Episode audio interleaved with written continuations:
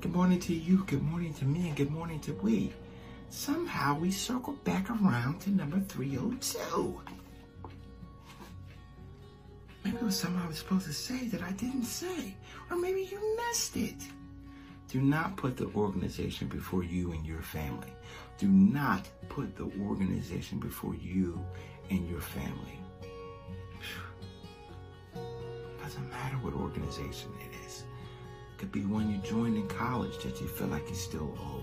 It could be an organization of a church, a religious organization that you feel like you overly have to sell who you are. It could be the job organization. Oh, I gotta be there for them. Well, wait a minute.